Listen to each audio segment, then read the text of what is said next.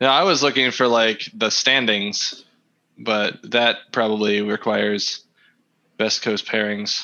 Only there was someone here who subscribed to. Hold, hold, please. Technical I took a screenshot of it. difficulties. God damn it! Where's my goddamn screenshot? Welcome to Always Strikes Last, an Age of Sigmar podcast with your hosts, Matt and Miles.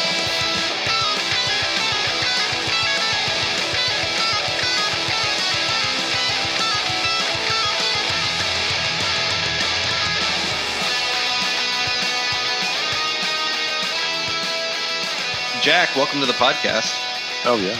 Jack is a sweet member of uh, Team Always Strikes Last, representing us uh, in uh, Atlantic City Open, which is a East Coast uh, major that just happened. Thank you, thank you. The sole ASL team member at the Open, I believe. Uh, Nice. You know, repping both, you know, our glorious podcast and ironically, Hedonites of Slaanesh, who used to be always strikes first in their own way. There we go. Working it in. So, Oh, yeah. uh, so how was it? How how was the whole the trip down? How was the the event? We, you know, it was it was a really good event and you know reasonably good trip down. I think there, there are a couple of factors at play. Um, in terms of like the event itself, like once you're physically there, Mhm. quite good. You know, it's very hard, I think, to have a bad sort of Warhammer event somehow when you're in the hotel, which is also a casino, which is also the convention center, and has lots of restaurants because it kind of creates a bubble. And it's an easy place to hang out and meet people and get to know people you kind of seen around the community or made acquaintances with. And, you know, it's, it's, it's sort of like you're always kind of see them at the same steakhouse or the same bar. Um, hopefully not sadly losing their money at the same slot machine, but you know, there's, there's like common areas which are, were pretty Nice. achievable to just sort of mingle in. I think it kind of feels like LVO, but that's where it kind of got slightly weird and tilted. I mean, it was it was good in the whole, and I would give the frontline gaming guys full props for putting it together, as well as uh, the guy who organized it for having a pretty successful tournament that ran well, where nothing disastrous happened and all that. But for much of the of the event, it kind of felt like LVO light a little bit because. sure. Yeah, you Well, how, like Fair enough. But like you know, Yeah. that's that's uh, for sure. You know, this is the first one after after COVID. You know, the first big uh, you know major major event travel travel event maybe. We'll- and that we'll I think it. is is one hundred percent it. Like they get full props for it, and admittedly, they couldn't like put together like with all the restrictions, logistical stuff they would normally do for LVO. sure. But what it what it meant is because like the clouds had sort of parted with such Mhm. levels of vaccination as New Jersey had deemed uh, fit to make it okay to not wear masks and stuff and wander around in, you had like a convention hall where all this Warhammer and 40k and Kill Team Star Wars Legion was happening. Hmm and you had one vendor booth, which was the frontline gaming guys, and they had forgotten to bring like enough of some of the stuff, which in theory would be like their easy best sellers, like those flat pack printed cardboard trays. Like they sold out halfway through the Friday morning, so it kind Oh, of man, like that's the yeah. only thing I buy. I feel like I always buy something like that. Like I need that. I mean, they had some of that stuff still, which is useful, like tokens and all that. But you just have this feeling in the back of your mind, like, okay, I'm, I'm going to round this corner in this giant hall. And I'm going to find like the creature caster booth or the guys who do a 3D printed whatever, or some kind of like other games workshop presence for Forge World. And, Sure. you know, it just wasn't there. It wasn't their fault because they just couldn't make that happen. But you're it telling me you're telling me Chris Peach wasn't giving tutorials in one of the side rooms? Like in, in no way, maybe in spirit, you know, there wasn't like a painting zone or something like, you know, sure. but, but you know it was in, in a purest way it was great it was just like you're here for the tournaments you're here to hang out and like everybody you kind of hear about or see you know typically in that scene you know seem to be there uh, with you know notable exceptions from a lot of our west coast crew you know Sure. dimensional cascade and all that or whatever Um, so but yeah, that that, way. that's awesome. Nice. Uh, and it was what was it? Seventy-two players for the for the Age of Sigmar GT. yep yep some additional number of players maybe a multiplier for warhammer 40k i didn't, didn't pay too close attention to that side my understanding was Sure. that Who can be bothered? yeah most of them were Drukhari and all the others who weren't were disappointed Well, you probably just heard the amount of rage quitting and tables flipping, and you know, just sat on the AOS side. I would guess. I would wager. yeah. it was sunnier over there. The number of conversations we had about the quality AOS community after various encounters was was high. That's awesome. Yeah. Sounds Uh, good. Uh, so Okay. Jack, for the for the people listening, you finished uh, what was it, thirty second, thirty third? Yeah. 33rd. Thirty third. nice round number uh and but that's uh that's actually uh, you went three and two which is a more impressive number Oh, thank you. uh thank you. yes absolutely uh i don't know i realize th- 33 out of what 72 doesn't seem that amazing uh when you say it like that but i'm not trying to i'm not trying to belittle your achievement in any way shape or form Middle because of the road sounds like is it was still, hard fought Middle of the road is still a good place to be, especially with Absolutely. um, you know the the admittedly off the wall list that I was just trying to wrap my mind around how Oh, that yeah. would uh, that would work and play. Um, I know. Yeah, I was following it on my phone sort of throughout the weekend, and I was just like, wait, wait, who is this? Who is winning? And they have a Slave to Darkness list.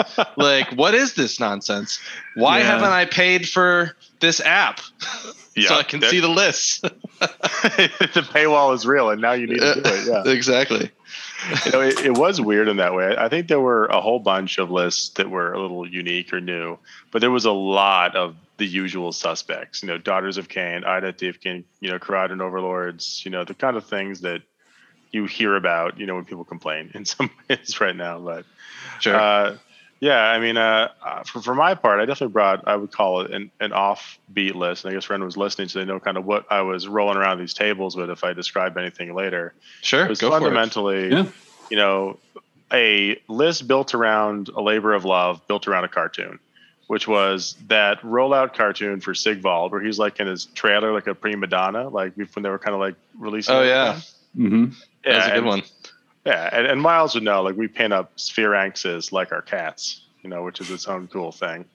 And uh, my I have a big white cat, so I have a big white spheranx, and I just had this idea that like Sigvald the Magnificent would totally have a big white cat, like a Siegfried and Roy style deal, and I just thought that was great. So I made that the one 100% necessary component of the list, and kind of went from there.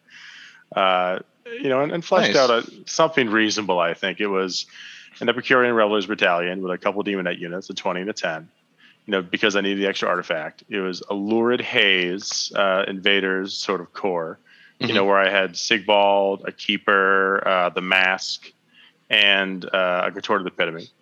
Uh, I had some Blissbarb archers, I had some Blissbarb seekers. Then, of course, I had uh, the unmade. You know, as well as that kitty. And the unmade were there purely because of two reasons. One, they're super cheap, and nothing in the battalion and the Hedonite book is. You know, there's 70 points versus 110 for 10 minutes.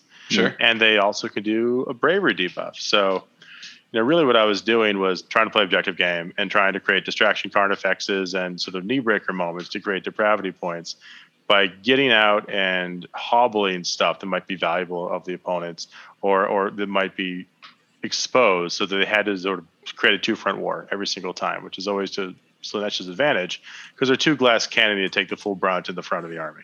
So Lurid Haze' special thing is you can pick up D3 units at the beginning of the game after you know everyone's deployed, but before the battle rounds really begin, and you can just bring them in end of uh, turn one, kind of like Beastmen do, you know, and just sort of have them do their ambush six inches in, kind of anywhere. Mhm. Uh, people really don't seem to expect that that much, and they make a lot of mistakes around it. Was what I saw at least in this particular tournament. Nice. And I would typically pick up if I had my druthers, the mask, Sigvald and the keeper, and you know if I didn't, I got like a lower D three number, some subset of that, depending on what seemed best. Uh, you know, the mask was there to pop around and be annoying and summon stuff in the backfield, uh, and uh, that that was kind of pretty much the story. Uh, I guess um, to kind of run through what I ran Yeah, let- into. Let's go through. Yeah. Let's go through your matches real quick. yeah, Sort of so- a rapid fire. Just just a quick overview on, on the five. Uh, first match was Ossiarch Bonereapers, which was sort of like the worst match for me because I had all these cool morale tricks I really wanted to play, and And I- was I should- say.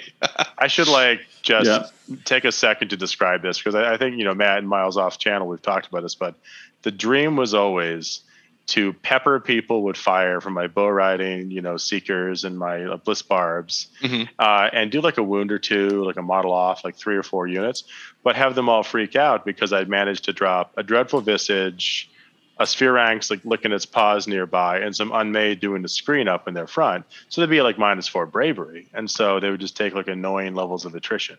Mhm. And I just thought that would be the thing if I pulled off a number of times with initial lower level expectations would be the tournament's worth of win on Okay. its own right there.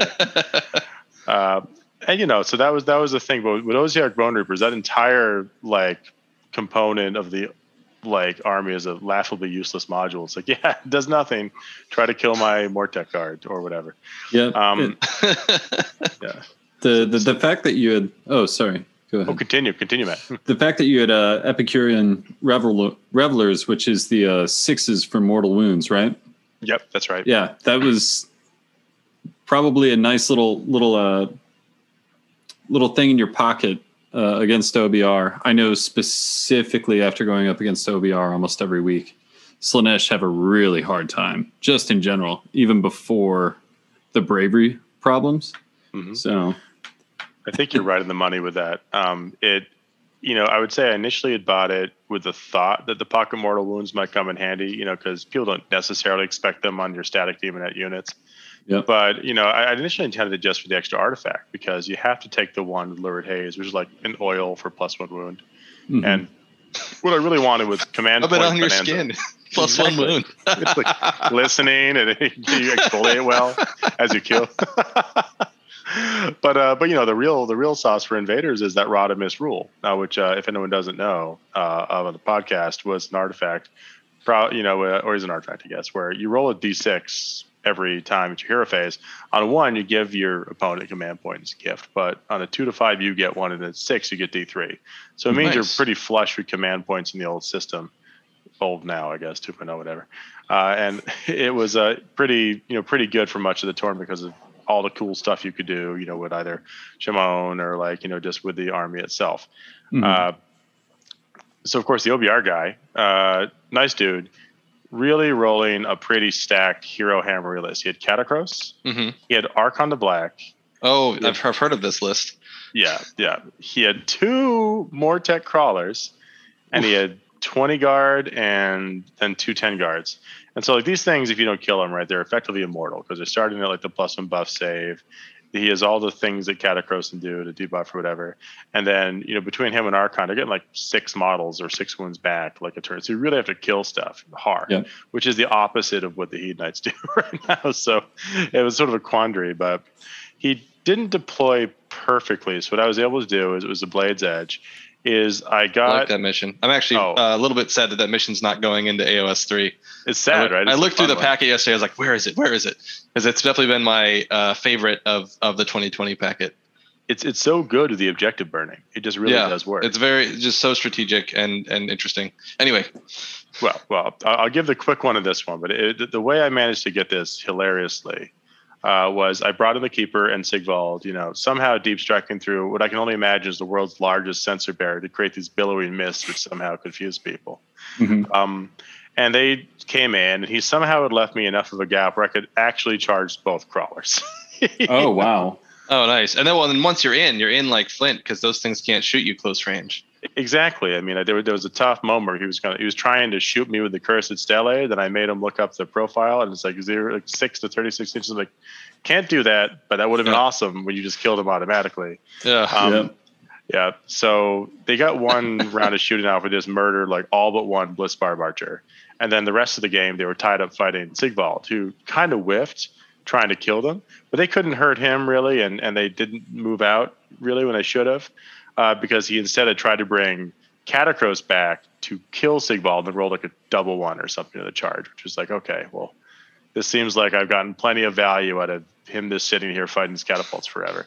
nice. And then the rest of it was objective game. You know, he kept hurting stuff or killing stuff, but I managed to, uh, you know, he kept winning priority and taking first turn. I kept burning the objectives he was sitting on, and uh, ended up as a, in a pretty close game where it was uh, a tie on battle points because of the absurd amount of movement that Arcana, Arcana Black had to, to steal one objective. I, I kind of Mm. left a little bit uncovered, but I had done both my secondaries, which were pillage, which is typically for this for this set of missions. I always took the same ones. The mask Nice. running back somewhere and, and burning something she was going to hang, hang up by anyway, okay. and the bait, which was ensuring that my unmade, you know, waved their stumpy hands and weird amputee sickles in someone's face and got murdered, which is not hard for a 70 point unit with six up safe.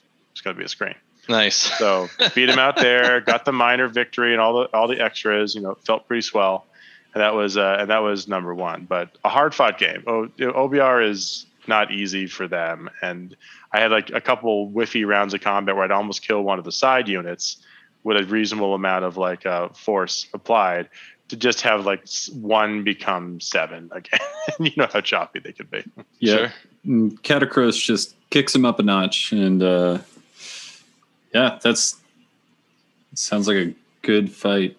That list really did confuse me too when I saw that. So Oh, the the OBR one with that with that guy. It, Yeah. it does feel on first blush like how do you how do you capture any points with this? I think it's its weakness. It, it makes very little sense. You know, you look at like the bodies on the field, and if you just had the whatever to just erase two 10 man blocks of Mortek, like with mortal wounds or whatever, before it could do much about it, I don't think it could possibly win a game. But it's very scary in other ways. Sure. yeah, and it's also mission dependent, right? So if Mhm. you had shifting objectives or something, that army's not going anywhere. That's yeah. that army is going to be, you know, eight times out of ten. Uh, Just plopped in the middle, not Yep. going like, yep, come at me, bro. so- Uh, exactly. Well, that one was the Blade's Edge. So same sort of deal, though. Just dropping the objectives. Like, if you can't be there to get them, what's he gonna do? You know, exactly. There were tough choices for him. Well, I guess the, the second one was where I ran into some trouble, uh, and this one, uh, you know, I, I would I wouldn't plead bad luck, but I would plead uh, bad matchup in terms of like what I was hoping to do. So it was Total Conquest. So Okay. if you guys recall, this is the one where you got some objectives. You know, you're in a quarter of the board, Oh, sure. and Uh, there's uh, you go know, for it. Yeah, yeah Oh, it's, con- uh, so it's, uh, Miles, you, you, you get a point for having it, you get a point for taking it, and then I think leaders give you an extra point. Yes, leaders give you an extra point, just kind of like Yep. by being nearby them stubbornly. You know, like that's a cool, weird sub game about what do you want to hold back or jump in or whatever. Mhm. But I was playing against um, a girl, nice woman, good player. She was playing a very scary, I'm pretty sure, somewhat netty Daughters of Khaine list. It was Morathi Khaine. Mhm. It was like a whole lot of bow ladies, you know, some witch elves, and then a ton of those um, new Shade Stalker uh, troops, Oh. you know, the ones that can redeploy. Spicy, yeah. Yeah, and doing doing Khailebron. So, you know, the the issue there was oh, outdrop me, maybe go first. So like I'm already a precarious position. If I don't do something about the bow ladies, they're just gonna shoot me off the table. Yep. Mhm. And no matter what I do, you know, she's gonna redeploy everything anywhere she wants. Um, she's gonna bring down the Khinerai, all to my backfield, which I don't really have enough models to screen and strike out to these three objectives. And uh, last but certainly not least, she's got Morathi Khaine, who is like the one woman sorceress goddess thing package, which I think automatically wins this mission. Because she can go sit in any objective and get bonus points, and you can't do a single thing about it. It doesn't matter if you control it or not. She just is a goddess, will hurt you, and can't be killed for three and a half turns or, or whatever it is. Right. Yeah. And she, so she she did have she had both or just just Morathi Khaine. Uh, well, I guess it is, it is both. because It's, it's always both. be- I wasn't yeah. sure if you could just take one or the other and get points off or something anymore. Oh no, it's this is it's- how often I get to play Daughters of Khaine. I mean, I, I I do play daughters. I even own the model because you gave it to me once, Miles. For Oh, cat that's sitting, right for believe. cat sitting. Yeah, yeah. Um, but boy, is it pretty rough, right? At least in the edition we just are leaving, and at that time. Um, Mhm. Little aside on this, just to kind of describe at least why I would believe so. The sorceress itself can tank entire units as a tar pit, but also does reasonable close combat damage, but is also a sorceress Yep. of some renown. The giant snake monster thing is incredibly effective in combat. Can't even be bracketed by you know a god's worth of, of enemy units fighting it because it can only take three wounds in a turn, right? And it, it doesn't bracket till the fourth, and can pretty easily mind razor itself to be doing like four damage a hit on its six or seven main attacks before you get to the shooting attack or the the tail attack, and all that's just gravy on the top of. You can put these things anywhere you want, and they'll just like hold up you know any number of things or, or kill a number of things you just can't get through it just like it's 300 and they're like you know the tough spartans or whatnot so it's that's just i don't think it exists in the game where here's an unanswerable thing Yeah. and just, so you know normally whatever right you guys leave it alone or we leave it alone in various circumstances but in this mission Sure. No, no, they yeah yeah, they're just they're scoring double points on all these objectives that you can't get them off of. Yeah. So it, it felt like it was going to be an uphill battle. Um, started off okay. I got Sigvald in the back, got the uh, keeper in the back, did the charge, got the snake ladies because she left them exposed, and a hero that had been given like a, a secondary to stay alive because she had an artifact. It was a hag. Oh, nice. And here I made a mistake, uh, admittedly. I used the first set of attacks to kill the Hag Queen to get the secondary objective to try to get Hmm. the points. Because I got a really good charge roll. And then I used the second one to slice up the Snake Ladies. And I probably killed like seven of them or something like that, which was good. Yeah. But she had a command point to make them auto pass morale. And then they were they're still there to shoot and, and do Sure. they'll do sorts of work. What I probably should have done is just double attack the snake ladies, totally wipe them off the map, and then just sat there with the hag queen and hoped that it worked out. but that was uh, hindsight being twenty twenty, more of a thing. Uh, it's so easy when you're in the moment too to to make that kind of mistake too. Like you know, Well, and also that's like the the the push for secondaries sometimes how they interfere excuse me with the um with your main plan sometimes as well, Mhm. right? It's no, so absolutely. true. It's like, look, I need to win this mission, but I also need a guy to be sitting on this piece of terrain because for some reason that's the one I picked. I want to win this mission, but I really want to win it harder right now. it's it's exactly that. That totally interfered with like probably the better move in the moment. You know, reaching too hard for that second brass ring and falling off the horse in the carousel proverbially is right? Yeah. was that moment. But you know, uh, that, I, I would say that was just one thing to sort of contribute to the end result there. Uh, it it ended up being a kind of a wash because she dropped in the Khinerai and she teleported some of the surviving Shadow Stalkers who hadn't been moraled because that did Mhm. work out a little bit that time. Nice. And then proceeded to make like three or four 10 inch charges, nice. you know, and all the stuff I Not a whole lot you can do about that. It turns out. yeah. and you know, the Khinerai came in and killed like all the ten daemonettes who were trying to hold the back objective. They swamped the the Laspar was taking the other one. They got where they needed to on the other one. It was like, Mhm. all right, this isn't probably going well points wise, but still salvageable. And then we had, you know, sort of the coup de grace. Still in a fine position to do tons of stuff, even though Sigvald had died, uh, and, and kind of make it back and make it a real game on the points. Then I got double turned, you know, and, and that was kind of kind of turns. Yeah. no, the the momentum's against you at this point, and Yeah. uh, yeah, that seems. Yeah, it happens. Yeah, You it know? was fine. It was fine. I mean, it, it felt like one of those, you know, turns where I, I was forced to go first. It was going to happen whether I wanted to or not. I just had to hope that it didn't go against me there, and it did. But Yeah. great game all the same. You're a pleasant opponent. You know, thought she played it well. It was a class hack, so no, no complaints there. Yeah. Well, good for her. Yeah. So reeling, reeling from this disastrous setback, I moved into round three, guys. Hit Nighthaunt on shifting objectives. Ew. Oh joy. Yeah. So much joy. I don't like fighting Nighthaunt at the best of times. I didn't really enjoy it either at all. It just felt like one of those things where I was like in a really like scary role, like in a casino table, and like it either was going to go my way or it wasn't, and I had like not real much control of it at. So I, I did try to grab all the objectives and create a situation where it would be definitely to my advantage. If it didn't work out, I'd win handily. But I just knew that like if he came in, you know, with his army and he managed to do like a whole bunch of waves of terrors, it would just probably be a bad day for me. And and what he'd started with was 25 hex wraiths or something from the Emerald Host sitting Mhm. in like the underworld. He had Reikenor, uh, you know, as well in the underworld. And he had like, you know, some little hero and then two of those bell guys Mhm. and then two of the big blade guys, I think they're called, you know, like blobs. So That's all, it. Sounds like all the scary stuff. yeah, it was Yeah, all the what I- scary stuff. Yeah. So I, I had to do a little bit of a distraction Carnifex thing with them again because I couldn't just have this roll up and then that wave of terror everywhere. I was hoping he'd pull the the hex wraiths off the objective because he'd already told me that um, Sigvald was their target. You know, if I could have held Sigvald back, sure, but he has to come in turn one. So he came in swinging. He went and he carved up an entire unit of the Bladegheists or whatever.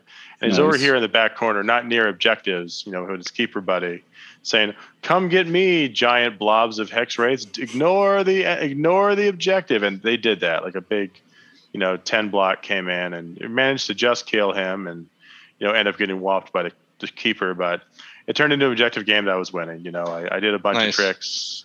You know, he didn't get all the waves of terrors. He got a few, but not not the ones he needed. And I was able to kind of like keep getting the points where he wasn't. So I was kind of the edge of my seat the whole time, waiting for some nasty turnaround. But uh, I was able to kind of keep the ones where the objective kept shifting to and racking up the points and cleaning out the night casts and doing all the stuff. Uh, highlight of the match, the kitty did do a thing, a very very important thing. Yeah, That's the only thing you ever want. no, it's it's really the hidden sub game of the entire tournament. But I mean, I I'd- tell each opponent that its combat profile was terrible, and it would generally roll around and use its abilities somehow unhindered. People would rarely go and kill it. Uh, Mhm. In this case, I've, that has been my that has been my experience too. Running the cat is that nobody wants to deal with the cat, even It though the cat. the I cat. feel like if you have the cat on the table, everything is going your way. it's the plume, it's the feather in the cap. Right? As you hopefully are winning. You're It's- given minus two bravery debuffs left and right. Something might be fighting last. Like, It's Oh, just yeah. a lucky long boy in your game, you know? yeah, He, he totally is. He totally is. But, but you know the thing is, he always does does his minus two bravery debuff or zones something out or does little monster tricky things.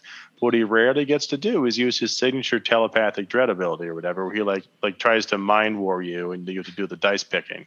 Mhm. And he did. He got to do it to the whole unit of Bladegheists on the on the right flank.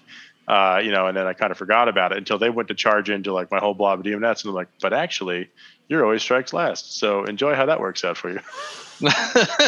Nice. oh, that's fantastic. yeah.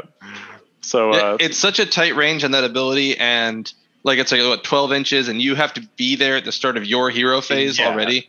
If it yeah. gets me shooting phase, it'd be amazing. These things would be in every list, but no hero Yeah. phase. yeah. Well, it makes sense in the context of the army, right? If your chaos warriors get, you know, hit, they're going to last through, you know, Sure. that first combat phase most likely, and then Mhm.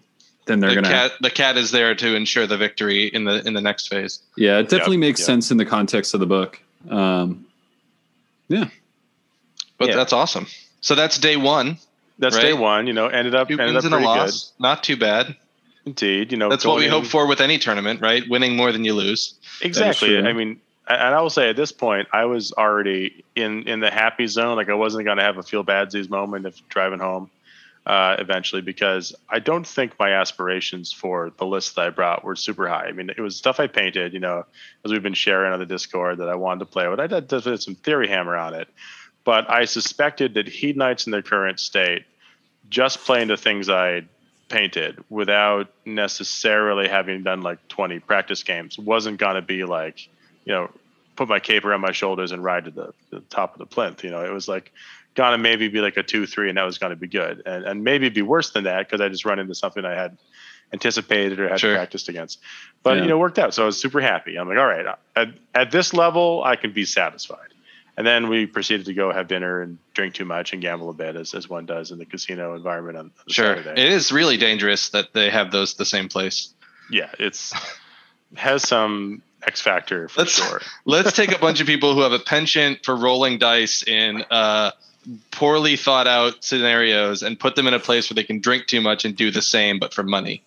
yes. It's absolutely the worst combination. The, the very fun combination, but uh, you know, such, such as it was.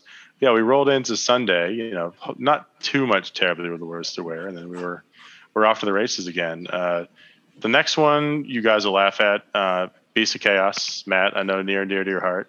Yeah. I think I saw this. I saw this player. I think Rocco played them as well. If I'm Might right. have. Was it Maybe. Noah? Noah's the guy. Yeah, I really think nice so. guy. Noah Tankin. Tankin? Yeah, I think that was his name. Yeah. Noah Yeah. Tankin, we're coming for you. If you're listening. I don't know. I, I, I give this I give this guy props. It was a cool army. He brought like so many beastmen. You know, it was like tons of the raiders. It was it was tons of bullgors. It was Cygor. You know, definitely had the obligatory shamans. Had some Bestigors. Had some Unigors, and and I think he took the. And you probably know this better than me, Matt, because I'll, I'll I'll mess up the name. But it was the sub faction that lets you ambush better. You don't have to just come in the first turn. You can come at other times. You can like Oh. pull units. yeah, the Dark that's a- Walkers, right? Darkwalkers. Yeah. They're Darkwalkers. they're a really fun faction if you're going hard on uh Bullgors like he was. Um Yeah. And Because you can just sort of keep them back until there's a really juicy thing for them to jump in. yep, and Yep. 18 Bullgors in a list is a lot of Bullgors. And you that need to make like sure they of work. You Yeah. need to make sure they work, otherwise they'll fall right apart. Yeah, I, I imagine that. Well, you know, in this one, I was kind of terrified about his redeployment abilities. It was knife to the heart. You know, I was Yeah. like, oh my god, this is like made for this list. So, I I zoned everything out. I screened it all in the back. The sphere axe was doing double duty, created like a nine inch bubble in that back corner, just kind of Mhm. sitting on a, a volcanic piece of terrain, like licking its paw. Um, and you know, that worked out pretty well to, to keep that area sacrosanct. And then, you know, Sigvald came in and Sigvald did Sigvald's job, which was uh, kind of soloing uh, the Minotaur Lord or or the Sa- oh, Bullgor Lord. Sorry, we're in Sure. Anyways. Uh, whatever we're whatever we're doing. Yeah, Doom for- Bowl. Doom, Doom Bowl. Bowl. That's a good. I even knew that. the Bull of Doom. exactly. So, Good so old he's a lovely- Doomy. This is a lovely Bull of doom. Well, after the the bull, the uh, the Doom Bull was slain, he's sitting there waving around his sword in some portally piece of terrain in that back corner, like ten feet from the herdstone of the back objective, bit with a big "kill me" sign. So of course, you know, uh, he brings in the Bullgors there to fight Sigvald, which which they do, and they get all tangled up over in that corner.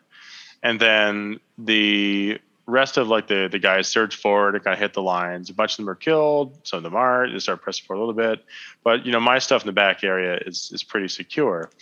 Uh, but I've kept a keeper and and the Masque kind of floating around to kind of rush up and do funny things to the objective if needed. And I've pushed forward with the unmade and all that, and the screen has been like left alone with other screens trying to screen it out, you know, Ungor Raiders and all that.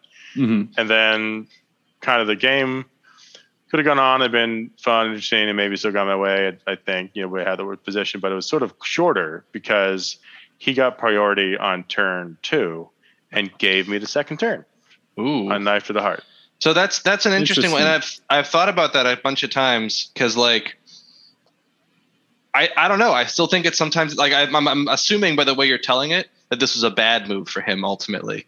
I think it was. I mean, opinion, of course, and and you guys feel free to vociferously disagree with me and tell me I was just lucky, but No, no, no. J- only only because if you have the double turn potential, you don't want anyone double turning you into turn three.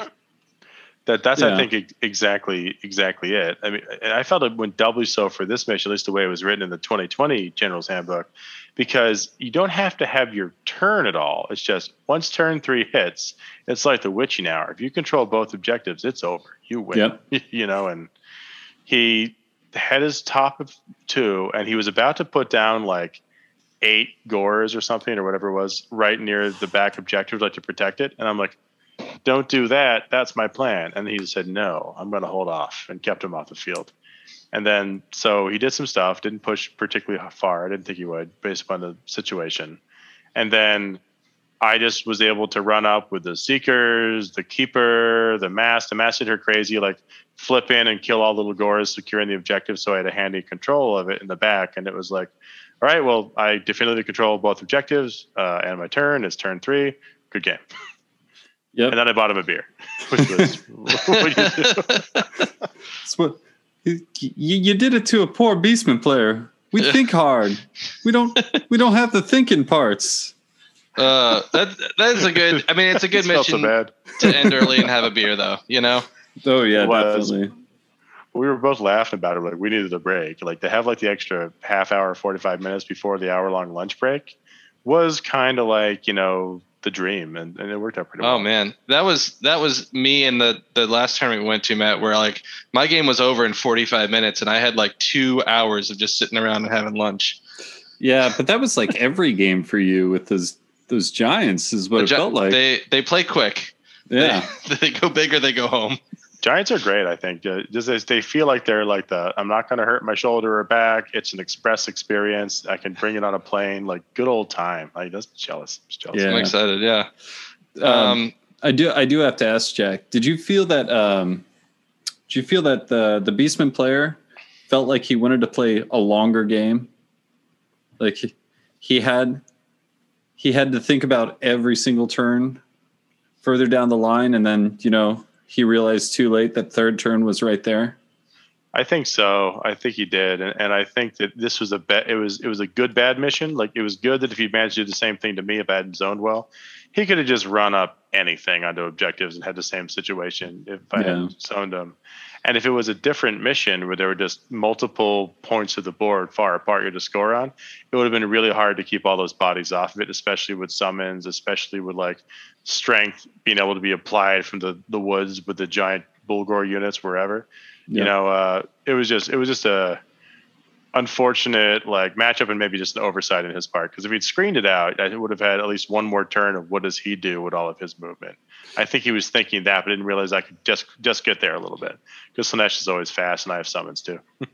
Yeah. Um, one of one of the deceptive things about the army is it's just fast in general. So like you don't really expect anybody else to be low key as fast as you are. Um, That which makes is always hilarious. But Absolutely, yeah. I mean, with those um with those buffs to runs and char- the runs and charges with the plus three from the shaman, like yeah, it's it's scary. I mean, I I actually secretly think that beastmen are really sneaky good. You know, I think they're awesome. oh yeah, because In this edition, You're- next we- body. I I agree. I agree, and I'm preaching I'm to the choir lose- here, Jack. I'm gonna lose to a win. I'm gonna lose to a damn win. All right, it'll, it'll happen one day. Um, the only thing I can think of though of uh, why he would have given you the the turn outside of just it's natural for a beastman player to have to play the whole game to actually win it is Mhm. um, that because he had dark walkers, maybe he'd put something in the teleport for later. He'd kept back that big unit of the Bullgors. Uh, that was really the only thing I think was there. I think maybe he thought summons or maybe doing that redeploy thing that maybe they can do, but uh, Yeah, I'm not the totally redep- sure. The teleport redeploy. Yeah, The I mean, Ghorgon to- is always hilarious for that.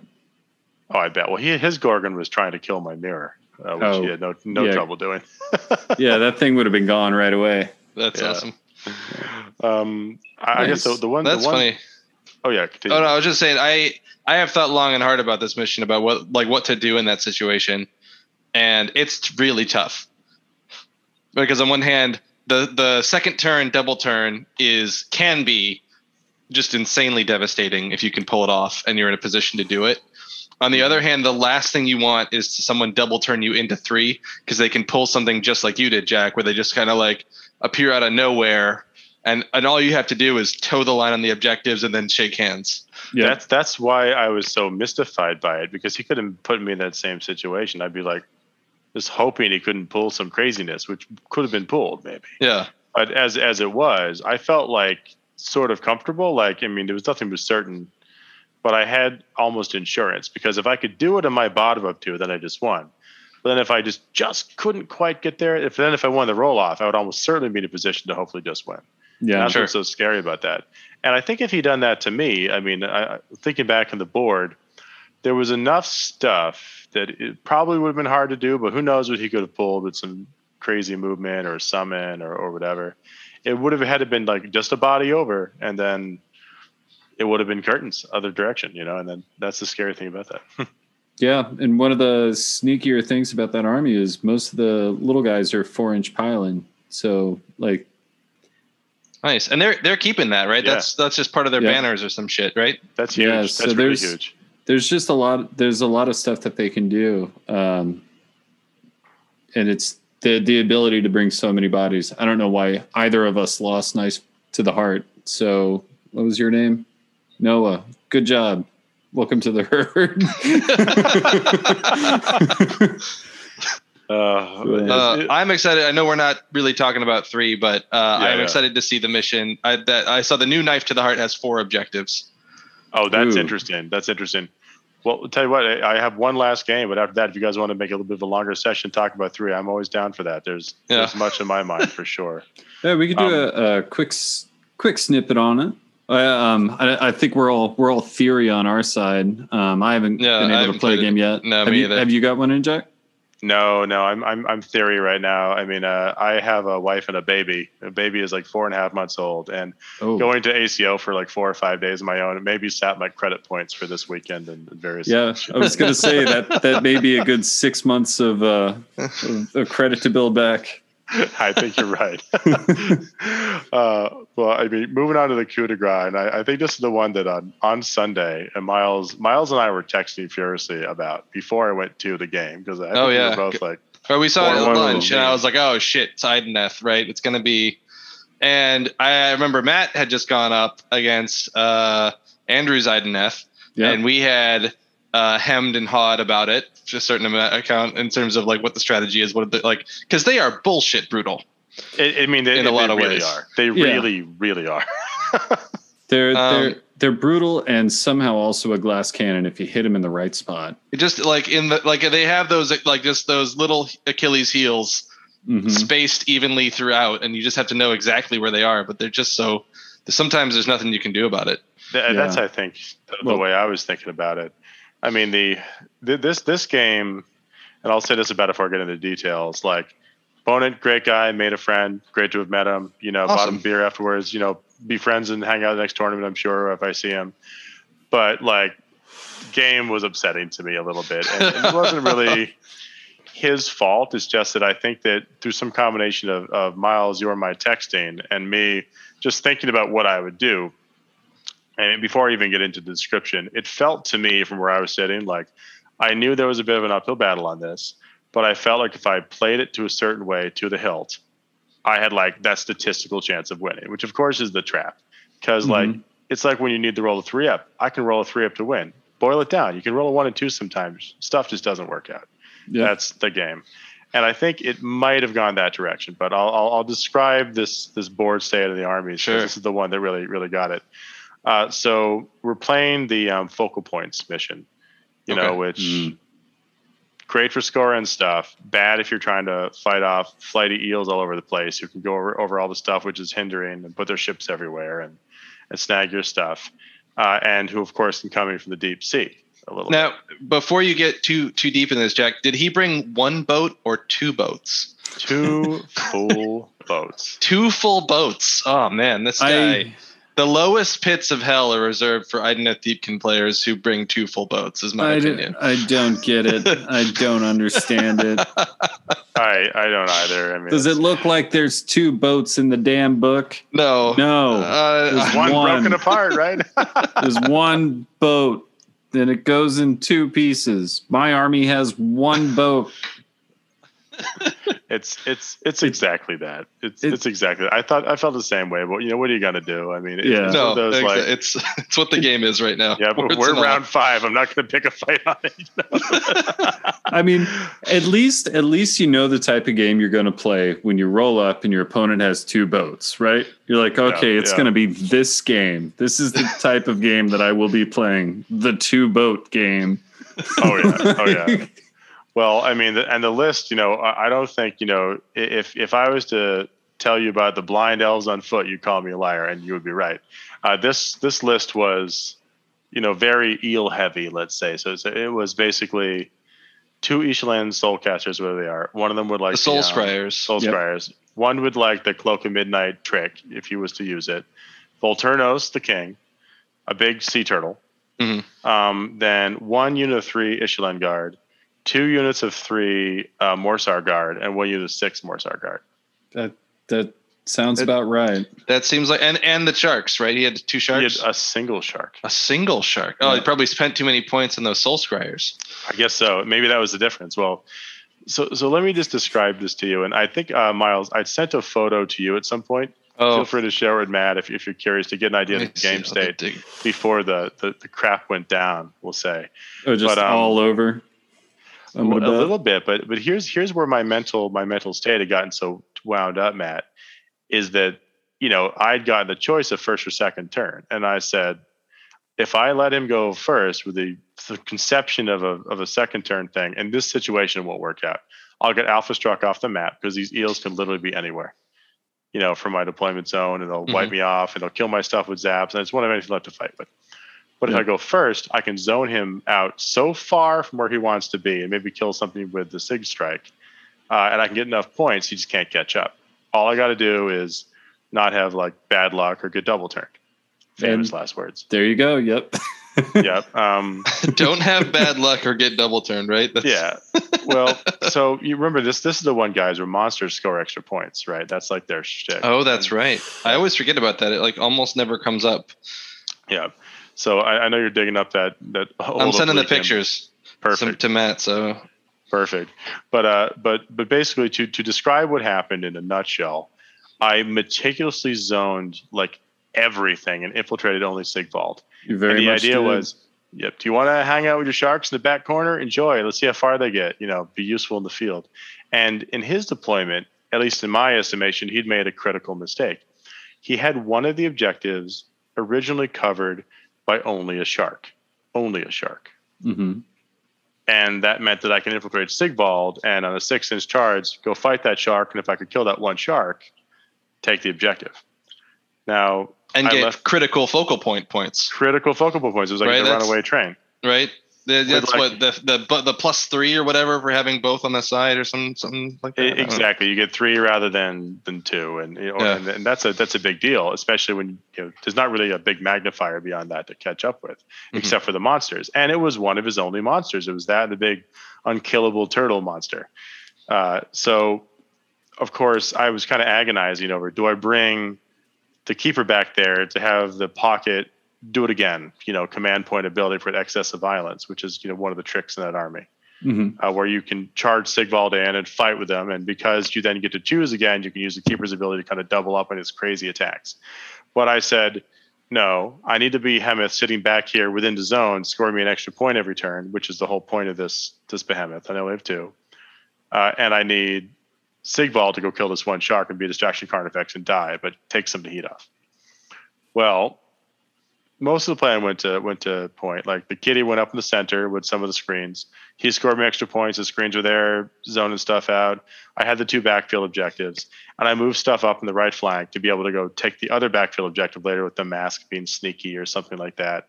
As as I used the um the seekers to zone out, you know, that whole flank a little bit to make it kind of hard to bring guys in.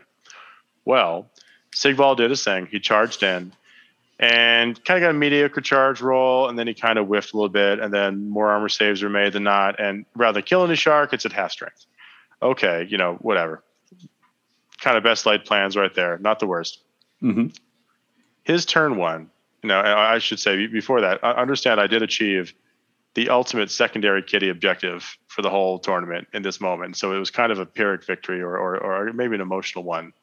Not Pyrrhic. Uh, yeah, uh, it, and- uh, wh- It's a little that called? victory. It was one of Little the little victory. victories. The, mor- the the moral victory or whatever. the moral victory. And and what this was is I, I did manage to summon the dreadful visage, and I did manage to bring up the cat and close enough to his three Ishlaen guard. And I killed one Ishlaen guard with mortal wounds, and the other two ran away in a morale test because of the minuses. Oh man, you deserve a trophy just for that move, right? There. I think there should be one. yeah. just the tail of an eel fleeing. But um, you know, so that was that was going okay. And then you know we uh, you know, Sigvald did his thing. Didn't quite work out. You know, he tied up the uh, the shark though. But this is already like you know not quite what I'd expected. I thought statistically I had the shark, so I was feeling like okay, this was a pivotal moment. But whatnot, whatever. And before you guys ask, of course I used the command points. We re- re-rolled all his ones. He had all the chances for exploding sixes and all the things he does. No, fair Mhm. enough. Well, those sharks are just as nasty as those kitties. Yeah, oh yeah, in terms of surviving, yeah. yeah right. Somehow ten wounds and like I don't know. They I mean Yeah, that, that, that five up save somehow stretches them through it to the point where they survive. Yeah, I guess with the bonuses, he was like at a five up, even with a minus two because of the down two up two. But you know, he, Hmm. he made so many of them, so it's like okay, well, you know, statistically, I thought I had you there, but now you'll fight Sigvald. Um, and then you know, what kind of happened after that was the part where it's like, oh, okay, well, I had a plan, but what can you do? So he brought him on. He brought on all the eels on the back right corner. I'm like, yes, this is the corner. You're so far away from things.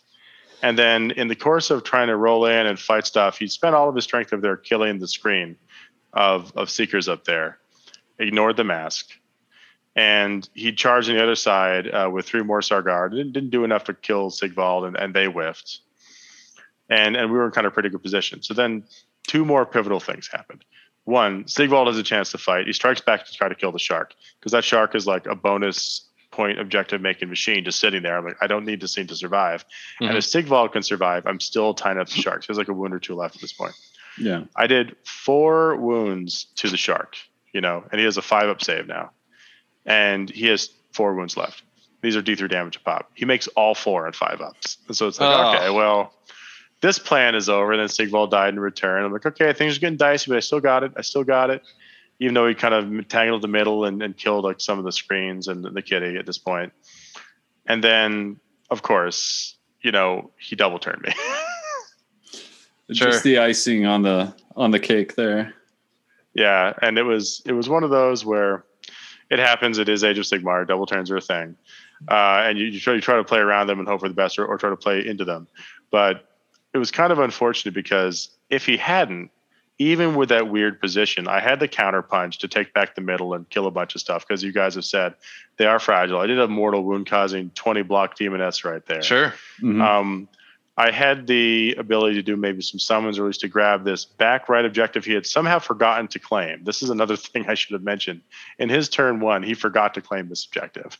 And Oh. I I'm like, okay, mistake, so a couple mistakes here. I capitalize, you know, if I if, if normal pro had been maintained, I would have probably maintained the edge on points and counterpunched enough to prevent him from doing like all the things. Well, I mean, a, a couple of last thoughts on this piece is, is that he did end up, of course, like getting that double turn. He ran in, he got like good charges and a good, you know, good runs and then good charges, and it was like everywhere. Uh, and managed to like just wipe everything off. So there was no way I was coming back from that. He got max points. He didn't have anything for the next turn to really reclaim it with. Mhm. Uh, but I'd done some math hammering on my head on the way home, you know, as you do your long New Jersey drive. Sure. And I'm pretty sure that uh, in the scenario where Sigvald had done his one job, it would have been a very big wide victory point gap. I don't think we'd be able to catch up on for me to win. And in the scenario where he didn't do his job, I didn't get double turned. Even if he double turned me later, I still would have won by two points. I couldn't think of a way he could have gotten any piece across this miasma to quite get it back. And that was, of course, what I was playing for. But sure. as uh, we have said, best laid plans. no. so the well, four one, so close, but so far. and then Yeah. you know it is unfortunate it is also the charm of sigmar in a lot of ways that you know um, something which you know you like you said you had this mathematical advantage basically set up um, and what i do like about sigmar even though it say blows in your face sometimes is that there's always an out yeah. So- like not always but you know there's there's usually a way like something's going to go critically your way and if you can just seize on that and ride those coattails uh you can you can really make make headway I agree with that, and, and I love that aspect of the game. And you know, and full credit to my opponent when the dice came up in his favor, he rode those advantages, and it was a, it was a good game. And it was yeah game. he knew how to capitalize and, Yeah. and knew how to do the, do the things Well, and that's the thing with the the eels list. Once they once they get that momentum, um, you know, they'll start rolling over things really quickly. And so, like, I don't know. I'm I'm sometimes afraid of an OBR double turn. I know I'm going to be terrified of a giant double turn, but nothing had like gives that specific sense of terror when you get double turned going into third. oh with the eels Yeah, yeah, um, I think that's probably the worst. But double turn on fourth is still pretty bad. Was, was that fourth? Honestly, it was it was into second. He double turned me. It was that quick because Oh, he'd. wow. Uh, well, you know, they have the run of the charge, right? Mhm. And they fly over everything. Yep. And there's and they have that soul scribe ability where they point at a unit and say plus three charge against that. And that's kind of a cheating thing because they can kind of charge everything too as long as you just declare that they're going to go towards that guy. hmm Uh, and you know, I mean, they're they're like, oh yeah that's kind of fucked up yeah, this so is like the one part of the game where you actually have to declare a charge It's so weird. Anyway. I mean, yeah I mean, not not to not to wax poetic on it, but I was thinking, I think in the middle of and after the game that these things were just like the best unit they'd ever written because not only they're they pretty good all around, but they have so many attack profiles. They have the electric thing, which Yeah. can like just short things out, and would fly and all of those movement abilities. It's almost like, hey, don't worry about getting where you need to go. It'll just work out. Just push those guys across the table. You know, it's like Yeah, and then and then there's the the shooting the closest unit too. Um, Yep.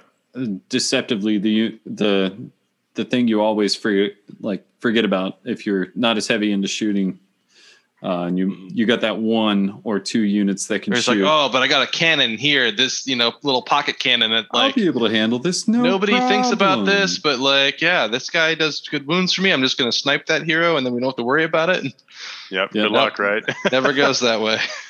it's true. I- I mean, I've I played a few games against uh, a very similar list. Uh, friend Drew uh, threw it together. He's been building up his his uh, Idoneth Deepkin. He has some gorgeous painted little blind guys who unfortunately never see the table. But uh, he had he put the net list together, and you know with the with the KO, it's it's a little bit freeing to not have to choose what you shoot. yeah, it's like there's Yeah. only one choice. You just point to one thing and like It's that's like, going to be that's the dead, so you thing. might as We're well pull shoot- it. Exactly, it's the Yeah. nearest thing. I don't have to think about it. Let's just go down the line now. It's, Yeah. it's so true.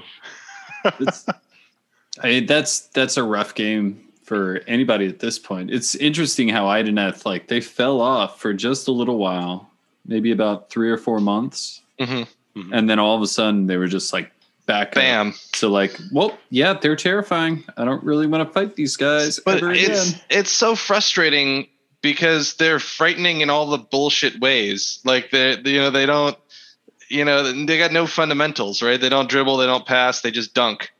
That's true. They dunk from midcourt every time, and they kick you in the face along the way. It's a good way to put it. It's just like there's there's something about it when I, I see the, I see the list, I see the units. I'm like, who wrote this when? Like, I mean, e- and even Did, like did, the, did they get Matt Ward to write this book somehow? Like, or just the eels? He just wrote the eels.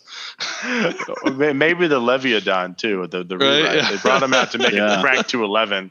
I don't know how many monsters that get like a two up save naturally that project a bubble of like make your save better, and can charge in and do like five mortal wounds to you with a bite. Right? Yeah, Oh my god, I mean, it is it's, wild. It's it's wonderful if you play the army. yeah, Yeah, Um, no, for sure. I would, I would, I would have actually loved to see that Leviathan only working on Namarti. Um, That'd be cool. that would that have would been be a- awesomely flavorful. I would Well, love Yeah. pretty soon it functionally will because you can't get double plus one to save. yeah, there you go. So Yep. um, at least the the the shield eels, the sword and shield. I can never remember the two different names, but The Um, shields. the shields, right? The shields won't get the plus one. The shields and the zap eels. That's a Yeah. uh, yeah. shields and the um, seals. that, that's exactly it. Yeah, but uh, it seemed like a cool event. You know, um, all in all, I was looking at the standings. You know, uh, KO taking the win. Nobody saw that coming. Uh, But uh, Yeah, right, I know. Like they're, it's, it's like they're just they're just asking to nerf this army. Really. oh yeah, oh, yeah. Zilfin and everything. Gavin, you're just you're you gotta you gotta be more just just take the two, right? And then no one will think anyway. Uh but then like uh these are this is some awesome like just stuff that you know that we sort of talked about what's gonna happen when people came back out uh from quarantine. Of just like people have been playing in their basements, they've come up with these crazy lists, and they're just come, they're bringing them to like slaves to darkness taking second place, followed by Legion of Blood. That's Yep. an army I've never seen played. Well, Yep. to to be fair, Mhm. um, uh, apparently Knights of the Empty Throne like just owned the European tournament yeah, uh, circuit for a while. Uh, from what Well, I that's saw, that's awesome. So it's I just- interesting I that they finally bled over to the American side. I looked at his Mhm. list, and I think the two things sitting in my way of of playing something like that is one, I don't own any Varangard, and it is incredibly expensive to get Yeah. the number that you would need. Yeah. Um, right, because it's like a hundred bucks for three, and you need like twelve, seemingly. Um, and also, all of his stuff is Nurgle, and it hurts my soul to play Nurgle things. So we just got to give up. but Beautifully painted though. His army was was really quite a that's sight. awesome. It wasn't just like you know lead belcher that and Nuln Oil and done. It was Yeah. pretty nice. That's awesome though. And then Oh, yeah. uh, a couple places down, our friend from uh, from Boston, uh, Corey, with the Legion of the First Prince. Yep, I I really enjoyed Corey's performance in that uh, because we Corey and I were out like every night having dinner Mhm. like with a, that group from Boston.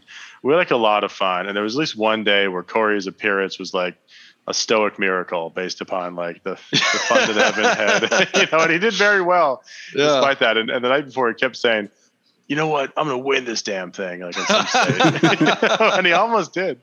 Um, Uh, Corey had such an interesting list. Just, just to go aside in that for a second, in that he was really like good at looking at the potential of the Legion of the First Prince, and not just thinking like Nurgle, Slaanesh, Khorne, Tzeentch, whatever the basics are. He's like, what's a demon that I can bring? Yeah. And so no, Yeah. and, and th- when I saw it, that was the thing. I was like, oh crap. You like look. The obvious thing is to take one of each uh, battle line for the different demons, and then one of each hero, so you can summon off of them. And that's basically your 2,000 points right there. Once you put Be'lakor together, like I, I've done that list. That's basically what it is. It's a fun But- list. It's it's very thematic. Uh, and it's fun, and I think it's probably decently good. But uh, looking at his list, he was just like, no, no, no, no. What what really is a demon when you think about it?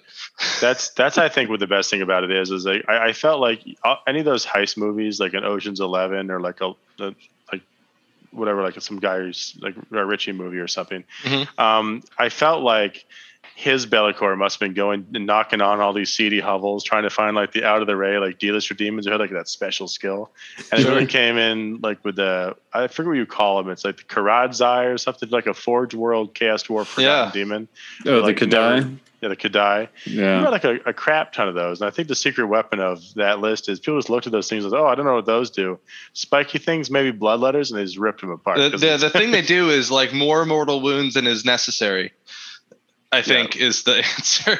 yeah, and, and you know, more mortal wounds than necessary is rarely a bad thing as an Yeah. answer against many things in Sigmar. So Absolutely. he did a great I- job, worked out really well for him. Nice. I I uh I played against a Chaos Demon army early in second, so this was a long, long time ago. But yeah, my only memory of that fight was uh just a line of like 20 of these things. hmm It, you know, stretched across the middle of the field, and they were basically just this impenetrable mass of shooting mortal wounds back at me. Yeah, Sounds yeah. like so much fun. All the fun right there. I feel like that exact experience was reflected across five rounds for Corey's opponent. I don't know. Nice. I mean, uh, it, it was funny because I, I had a lot of fun hanging out with Jack Ballard there. We had a good time, and, and, and Oh, nice. Rocco. So good name, good name drop. Oh yeah, Yeah. well, you good channel too. You know? Yeah. it was. He, uh, you know, just like I think a couple of those guys played. One of them played Corey. I forget who did, and I think they had that same experience. I have to figure out who it was. Uh, that was I think Rocco. did. Rocco, yeah. Yeah. I remember him talking should- about that. Yeah, I'm curious what his experience against against the list was. I mean, it'd be it'd be a good thing to know. But uh, one one other list of note, which I think we can't let slide by, especially given some of our Discord chatters over the uh, over the year, is Matt. You and I were right. Foxes in the sky are good. Right? I was going to bring that up. Three Fox list. That's uh, I saw him right, post number that. seven. Yeah. I saw him post that on a Lumineth chat board, and I was like, "You, you absolute beautiful mad lad, you like go go forth and bring ruin on everybody's Teclis dreams." And he Uh, really did. He oh, really did. it's uh, that was That's that, awesome. That, that Well, list is a and, thing of and beauty. both of the top 10 Lumineth lists are not, I mean, one of them is still Teclis based, but, uh, you know, neither of them are the, the net list. I mean, they Oh, yeah. they should be the net list. I mean, that's No, what we've sure. been saying the They- whole time. They weren't the net list going in, I should say. Maybe they'll be the net list, net list now. Um, It's and- it's very true. But Uh, uh, but to to speak to that though, I mean, like uh, even more props to uh, that was Joseph Cryer. Like Mhm. um, that's not an easy list to pilot. no, ex- and Two yeah, foxes are insane. Having three of them and running that, I I actually no, it probably won't be a net list because like half the people who bring it out are going to throw the models away right away. They're just going to throw them right in the bin because it's so frustrating. Oh yeah, I Um, mean, I think it was a real high skill cap. But I mean, Yeah. Joe's like a he's what the team USA player, or at least one of them. I mean, Oh, yeah? like, uh, Oh, I good think for so. him. I think he was telling me that, but it's like he knew what he was doing with them for sure. But yeah. I like to know that the thought that the raw potential is there is very validated.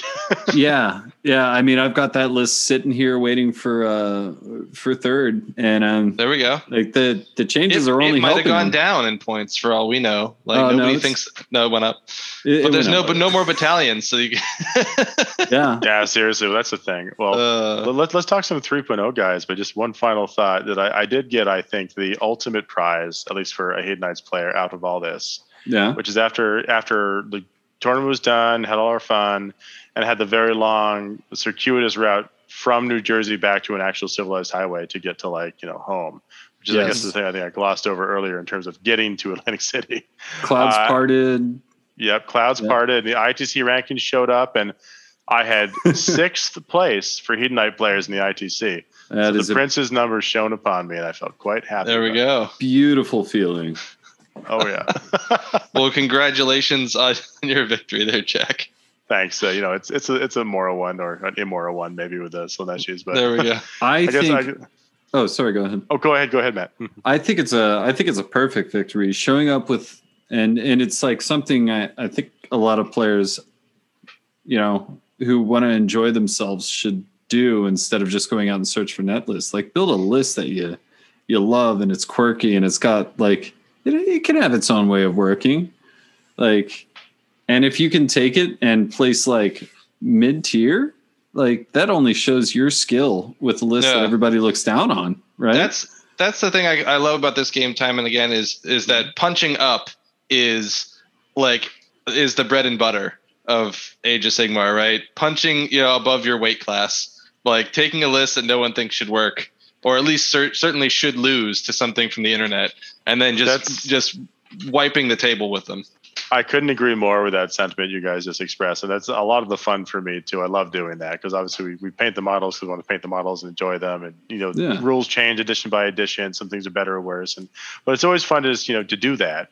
And and then there's also like the special love. Like I mean, you know, there's someone out there even now, and and maybe there would be many more someones. You know, had I gotten the proverbial three up in that last Idoneth Deepkin game or gotten the Mhm. Fyreslayers match if I wanted, which I had a real advantage in, I think.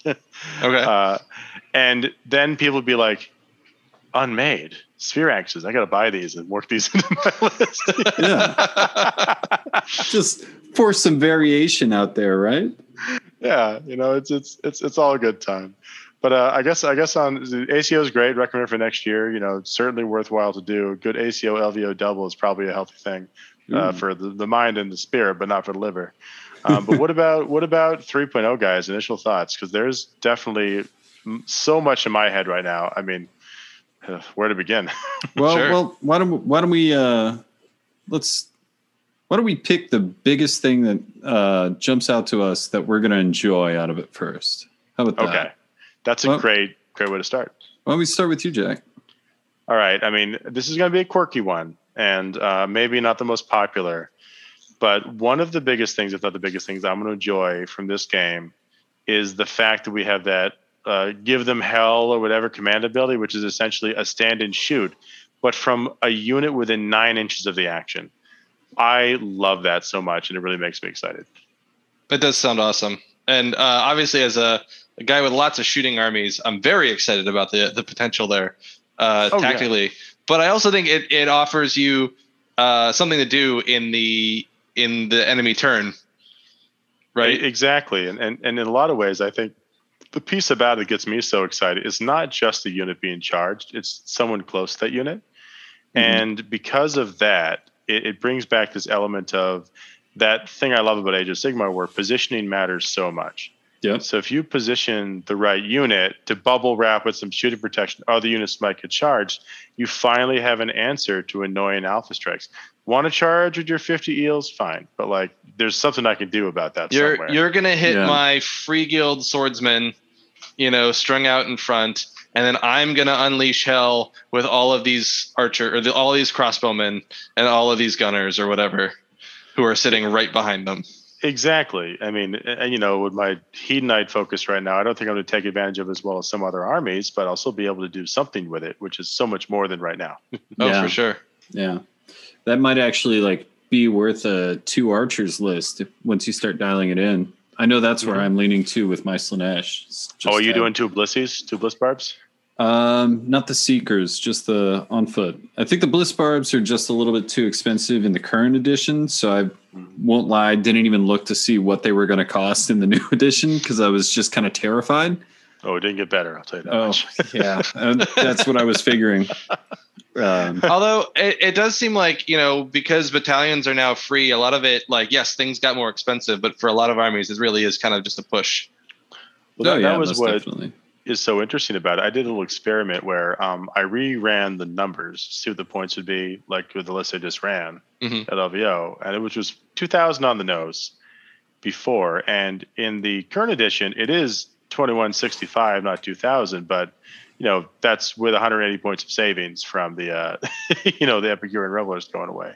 Yep. And it would be much worse. Everything went up abominably for us, by the way, at Hedonites. Uh, I think I saw some comments on Twitters and stuff like, Sure. "Who hurt you, rules writer?" Uh, from Oh, the man. Hedonites, you know. but it was Well, uh, Jack, Yeah. our friend Wes, uh, you mentioned like, oh, and the the keeper secrets went up to 420, and I was like, it is like, oh, it's a meme, but it's also awful, uh, right? um, and I was like, oh yeah, well, you know, everything's going up, not having any idea what a keeper of secrets currently costs, and then looking it up later and realizing that's almost a hundred point increase. Yep. yeah, it's it's a bit savage. I mean, uh, I mean, I guess an aside on that, I mean, I know everything took like giant points hikes, and we'll see how that really shakes out with all the new Except rules for the stuff. So- Giants. except for the Giants. I'm not judging it, not judging it yet, but I know it had a feels bad component because with the current keeper already having like had been kind of an expensive model Mhm. and having lost like the powers of the old locust, which were really great, and the ability to use excess of violence on himself, like he was a really crucial support piece, but like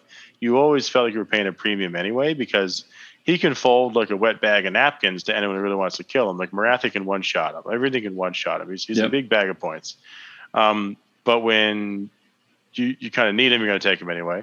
But when he goes up 100 points, it's like, okay, what do I do? It's still an essential way to get value. But now, do I just have to ignore it? Is it a trap? You know, it's, it's going to be an interesting thing in the in the edition. I- Not good for me. I have three of them painted up, so that's fine. I've only got two, so I'm on my way. But um, I think I think one of the one of the things that we're going to see uh, flow out of Slaanesh Gross. is Nice, nice. um, Thematic. is you know like speed chasers become so much more relevant for them with a smaller smaller board size and access to fly or access to leave combat and charge again Mhm. um you know they're they were already fast on a very big board now we just have that much you know that much more that much less room for people to stay as far away as they can Sure. from one I think Well, that's true. I feel like the the potential of like with the new pile-in rules, and if you can fly and leave combat and charge again, like you fight the first thing, whether you kill it or not, you've piled in over top of them, and then you're leaving combat through them and fighting the thing behind them that was a juicier target. Yep. Yeah, Yep, there's yep. there's going to be a lot of re- really interesting scenarios that come out of that. I think it's gonna be it's gonna be pretty fun. Uh, at, at least on the Hedonites, looking at it, the the model I'm most excited about, and there's a Curse You Games Workshop yet again, is one of the twins, just one of them. Mm, yeah. Which one? Um, I think it's the voice, uh, maybe Dexcessa. Is that the one? Uh, the one who does it's not like the mini fighty one, but the one who's like all the support abilities. Mhm. Ah, Yeah, and and the reason I'm thinking that is command points are so relevant now, right? You use them all the time. You have tons of them, but you got to be close to do it. And she has this ability where if she can physically see the unit or a model from the unit, she can just use the command ability. She's standing next to them, whispering in their ear. So she's like a hero everywhere you need her to be at all times, just Nice. by kind of sitting there. Yeah, and she has a shooting attack, which is kind of cool.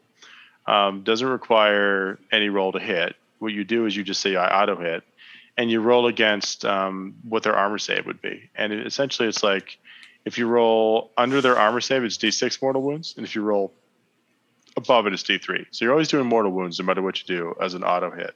oh, I need to to me take a look at her. Yeah, Yeah. it looked really good.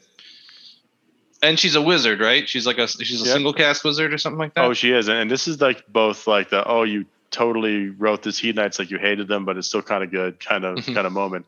So she can cast her own special sneaky whisper spell, or any spell from any of the lores in the thing. But at the same time, she gets no bonus, no rerolls because it's a level one wizard. So it's like, all right, so you're the ultimate utility maybe caster. So yeah. got to find a. I don't know. I I like that. kind of like this trend, and I know Teclis is kind of the big counterexample, but I do like mm-hmm. the trend of having some of the super wizards in different factions just know all the spells Well- because Ooh, sorry, go ahead. oh no because it allows you to have the opportunity to use the ones you would never take.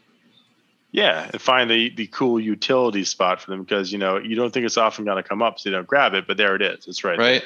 Like Yeah. uh, for this land, there's one where they can cast it on a unit, and now they can fly. And like, I could take a million others. Like, not, I could take six, five other spells, Yeah, yeah. uh, instead of that one. Um, and pretty much every single one would be in line above that particular spell. But it is awesome to think the time when I need to make something fly so that they can flee out of combat over the opponent onto some objective is going to be like such a critical like uh, victory moment. I And agree. I'm with excited that. for that to happen. And I think we're going to see a lot more of it because even the Tree Song Revenant that just came out knows all the spells. Knows from all the lore of spells. Deepwoods. So I think I wouldn't be surprised if we started seeing those for every army as we move forward, right? Yeah. I mean, yeah, and it it is a little obnoxious. With, I mean, I guess you know, it, Teclis it's his lore, but you know, it's his his background. But like twenty one spells is like a little bit egregious.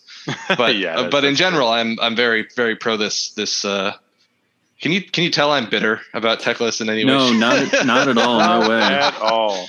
Oh man. You know what It is- should make you feel better? Look at the uh, the top top lists from uh, you know the from the ACL? Atlantic. Yeah. Yeah, no no necklaces. Teclis. So I mean, no I can't because made I didn't I didn't uh I didn't buy Oh. the, the app, but uh only people behind the paywall can know these things. right Uh, apparently, that's where I live. there we go. Oh, man. Just behind the paywall. Yes, And behind Uh, it. I am actually. I was looking. I'm looking at the the top eight that you sent me the screenshot of, and ogre Mawtribes. We did, we sort of glossed over that, but fuck yeah. Yeah. Num- coming in number six, Boulderhead. That's one of the. That's a Mawtribe. Moth tribe Yep. ogre. Ogres are great, man. I- What did the guy have in the list? Um, Matt, do you I do you have access with your wizardry to tell us with that? Someone- Hold on. Let me Yes, conjure this list. There we here. go. Uh, Someone just uh, tried to convince me that ogres were a B minus faction at best. I told them to great. stuff it. They're great. They're they're a they're an A plus army They- with a B minus cloak draped around. They them. might have been drunk at the time. Yeah. That's what they are. um, but no, uh, so they had the Frost Frost Lord on Stonehorn with Yep. Lord of Beasts, Brandis Vard, and Mount Trade was Rockmane Elder. Mhm. Uh, Huskard on Stonehorn with Blood Vulture. Mhm. Uh, Skull Shards of Dragath, uh, Black Clatterhorn as the Mount trait Yeah, that's Uh, the one. two units of four Mournfangs, uh, and then uh, two of two more Mournfangs, and uh, some Stonehorn Beast, a Stonehorn Beast Rider on the Earlbad. So what was this? A one drop? I think I think so. What was the guy who was running this? I'm trying to Oh yeah, visualize it.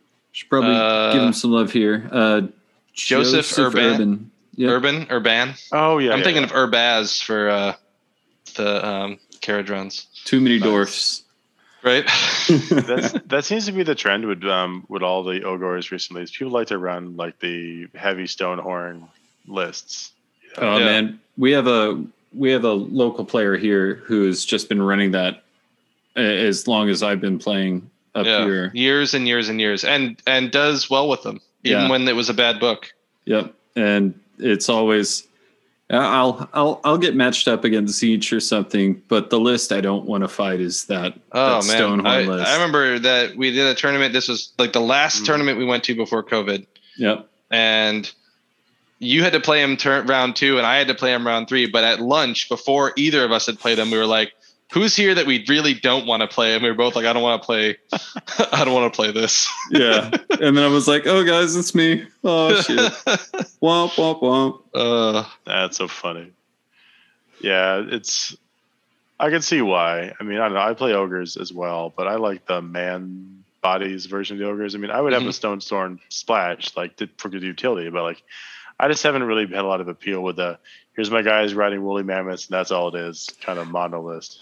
I mean, to each their own. It's a hard list to pilot and actually like do well on because Mournfang, you can kill him yeah, real easily if you know what you're doing and you like know how much like force to apply to him, right? Yep.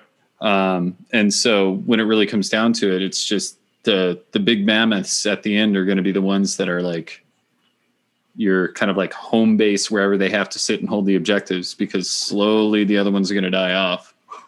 Um, no, I like I like the idea of a mixed ogres list.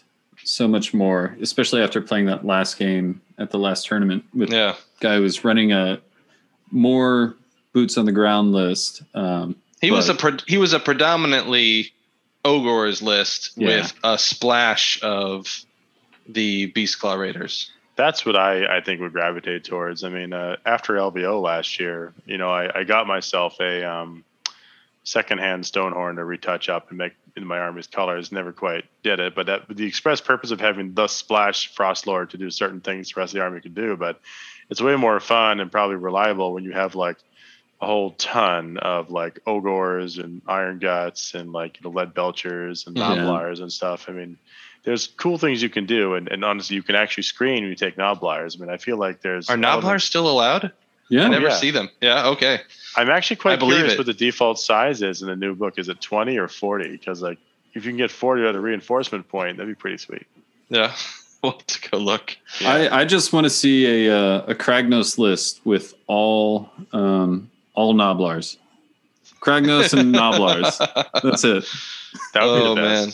That'd be so. Uh, so, kind of leading into this, this is my favorite thing about AOS 3, bringing us back a little bit, yeah, um, is I'm excited for the new General's Handbook and the fact that we're playing in Ghur only.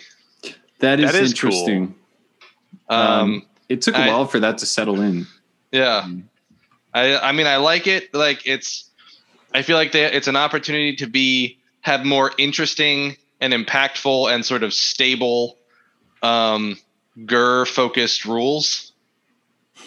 Um does that make sense? Right? Like I felt like the problem with the last couple generals handbooks that we always kept fighting with tournaments is how do you make the realm rules impactful and interesting and make you feel like you're playing in a different place but also not like screw over one faction inadvertently a sixth of Yeah. the time And how do Which they how do you how do you make it relevant for like the players who show up and like barely want to play anything outside of the rules that they know and they don't Yeah. play those right like um you know half the tournaments i go to people just don't even set up terrain effects right? Sure. So It's true. like add on the fact that you know it's a different realm with different things going on and different spells and people like half the people I, I i don't i think i've had a realm spell used on me once maybe. Yeah um, I, I wrote down all the realm command abilities for our last tournament because I knew I was going to use them. They're they're so You good would. that you get in the habit of doing it. Well, I- I as, always as the Giants with no actual command abilities of my own, I was like, all right, well, these things seem pretty good now all of a sudden. You know, it would have been like the best thing with the Giants if you'd had the Kraken Breaker with the magic earring, which gives them the one spell. And Oh, yeah. you and it was like back when all the realm spells were like super strong. Like I mean, the one edition one year ago, and you Oh cast like God. banishment on something like in a realm of light mission. Like that would have been such a victory of the spirit. Yeah. Well, I'll tell you what, I had a mission recently where I was next to some nullifying terrain and was able to dispel with my Kraken Eater uh, for basically the whole game. And I got to say, cogs never went off. That guy must. that's always a good robbed. feeling Uh, you know, not always my doing. You know, sometimes he couldn't muster the spell, you know, on his own. But, you know, the, the times where it fell to me to make sure that cogs didn't actually happen, I made it happen. well so so here's a question then because because yeah i think it depends on the the games you've had in your experience but did cogs feel like two ships to you were they was that a list where they you saw cogs and you're like oh it's going to be that kind of battle yeah. was it one of those Uh, a little bit. I mean, especially with the old cogs, you knew it was what they were going for. Um, I mean, I do think if you're running, this guy was running 100% Ironjawz, who are just Oh, slow yeah. as molasses. Um, otherwise, you know, it, the cogs is really like it's a it's an Ironjawz utility piece. yeah very um, much But Mhm. uh, but yes, it did it did feel a bit like a two ships moment. Um, yeah. but I, I really actually uh, that's another thing I like about the new edition. I like the new cogs. I think the new cogs are fun. Um, have, have we seen all the new endless spell scrolls? they had some. They were on Reddit. I don't know. Rocco posted them on the Discord. I think. Gotcha. Um, in general, they if they had two effects, they now have one effect.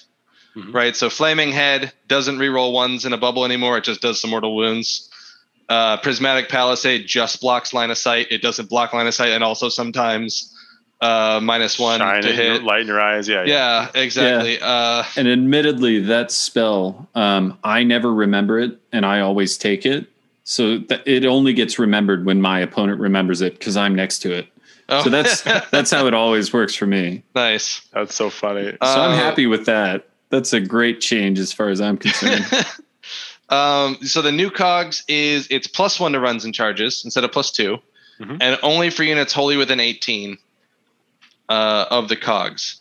So you have to be pretty close to it to get the effect. So it's definitely more of a middle piece, middle of the board piece that you have to cast it. And if you want extra spells out of it, you got to be within six inches of it. It feels good that they actually put a, a range limiter on it, though. With the new board size, maybe Rage 18 is still pretty, pretty Sure. good. yeah. But uh, but if you have to if you have to be up in front to make that happen, you know your opponent's getting some of it too, or they have a chance to sneak in with a wizard and mess things around, do Mhm. something you don't want. I don't know. Rather than I felt like what we saw in the past was Cogs was just cast into the back corner Yep. where no one was allowed to touch it. Yeah, Yeah. it was meant to juice the whole army. Heck, I, I almost ran into it in that Nighthaunt army. The guy had it to try to cast to do the thing with the wave of terrors more reliably. I'm like, nope, nope, nope. And thankfully, that Oh, that's not even that's not an un, that's not a natural ten. Yeah. it's, just a ten. no, no, no. It's unmodified. It's unmodified. Okay, it only so goes be off cheating. unmodified. Um, That's true. I think I just wanted to get more guys in combat. Honestly, Fair enough. No, I mean, Yeah. uh, hey, it's it's pretty good. It's good spell. Um, and especially with like how light that list was, uh, with what like only 25 blade guys, he, he needed them all in to get all the work done, especially if he failed his charge. Um, but speaking of endless spells, that's uh, that's that's one of my my bonuses. Uh, Mhm. The fact that like they're going off each hero phase now means they're not just terrain for a turn Yeah. um, which is amazing. They become a lot less predictable. Um, uh, no, for sure. Uh, and well, Especially and if you use them like hastily, right? the um the Taurus didn't. It looked like that it came out scot free. Oh no, it did not. The Taurus, Wildfire Taurus, is like the biggest um, fuck you to beasts Oh yeah, uh, because when you when you it, it, it affects Beastmen too. right. so but, but now you can, can just control it and you can move it every turn. as long as no one kills a shaman, yeah, they could. Yeah, as long as no one kills the shaman on a on a spell that hypothetically goes 24 inches away from the army. Sure. Uh, so it, I don't know. They, I, I have a love hate relationship with that spell Sure. because I've hit myself more than I've uh, than I've helped myself. I gotcha. um, but just just basic endless spells now. Uh, just them having more of an effect other than okay, the beginning of the turn, they're they're gonna do what they're gonna do, and then they're just gonna sit there in the way of you know. yeah. Well, and now you uh, can just move through. Yeah, as long as you Um, don't end on them. the changes to endless spells make them so much more interesting in the game as opposed to like a what felt like a bolt-on rule, which essentially they were. It was for all intents. Um, I mean, you know, people have been laughing about, oh, the new rules they're over twice as long as as the last edition. What happened to our four page rule book? Uh, Yeah. I, I, you know, lots of people have have mentioned something to that effect, and it's like, Oh. well, This guy right here. yeah, no, I, I, I wasn't trying to. I, I, as I was saying that, I wasn't like, well, uh, but, uh, but, forgot what I was saying. But the, in the in this new 44 page paradigm that we have found ourselves in, they brought in a lot of stuff that was in other books, right? Like the Yeah. whole, like all the endless spells were nowhere in the last core rules, and now there's three pages on them, and Oh, endless yep. prayers, which have become a development. They added in, they brought in a bunch of the terrain rules. Like I like that the the the the tree rules are just core now. Like there's no Yeah. being in the middle of a tournament and your opponent's like, no, well, we're not playing with that war scroll, so you know yeah, Wildwood's a Wildwood. Done. Yeah. They were pretty clear They're- about that. exactly. Like quit your quit your bullshit. They're Wildwoods. Yeah. So go ahead. Oh, continue, Matt. I'll, I'll say my thought. Uh, so that that actually leads into I'm I'm gonna go for two because Okay, I'm do it. piggybacking off of um, you might have the same one that I have. I'm curious if it is. Does it start with a G? no Okay, continue. uh, starts starts with an S um, and it's it's Sylvaneth Sylvaneth um, I just want that army to work Mhm. so badly because I've I've been working on this army for like two years now um, and uh, with with the game as a whole, the changes uh, to the rules, uh, the dropping of having to use battalions to actually like have the OP effects on a lot of things, or like put you put yourself over the top. Um, the the balance of the game, I think, is going to come out a lot better. Um, I know personally, like a lot of the things that I would use on a list that I'd feel guilty about, like putting my lim- Lumineths together, where it's like, okay, I'm going to run a Lareth, and they're going to reroll their saves, and they're going to ignore your Ren, you know, up to two. Like that's a lot of that's a lot of feel bad Z's, and it like kind of knocks um, some armies just off the table, right? Mhm. Um, or like uh, Changehost for that matter. I know that's the one. I know you it's the boogeyman, but Yeah, like I'm Skew it up an inch away, the horrors, whatever. Yeah. Yeah, but like I mean, there there just there were so many strange uh, intricacies that would like unduly make a unit that would be okay on its own into a powerhouse, Mhm. and um, or a strategy uh, that would be a sh- like a shtick become just all powerful, right? And now with the changes to those battalions, it's I won't lie, I love my old battalions so much. Mhm. The the fact that I could get pile ins, six inch pile ins on almost every unit uh, that I would play because I like piling in. Um, Sure. You know, the fact that those are gone is really sad and a little, still a little hurt, a little broken bu- heart. such a bummer. Games. Workshop, little, little broken heart. But those were buffs that wouldn't necessarily help a lot of the armies other than like weird tricksy stuff where other battalions were just like yeah steamroll right Yeah. um, so the the playing field is leveled for a lot of things and um, it seems like with kragnos and a couple of the other books before they've been trying to balance up like the actual war scrolls of units i Sure. think like vampire counts was a brilliant example of that where people are saying in the current game the sky is falling right Mhm. because they're looking at the vampire counts book and going oh this is crap because it doesn't have like 5 billion awesome effects but the war scrolls are really good throughout that Sure. book um, the the balance is going to shake out very interestingly. Like I i was- I, I- can see competitive beastman lists i'm i'll stop ranting. No, no, no, sure. I was kind of feeling the I- I same way the with the with the slaves to darkness. yeah. Um, Yeah. because you know on one hand you know some of their big core units got some nerfs right? Uh, no more 40 blocks of marauders.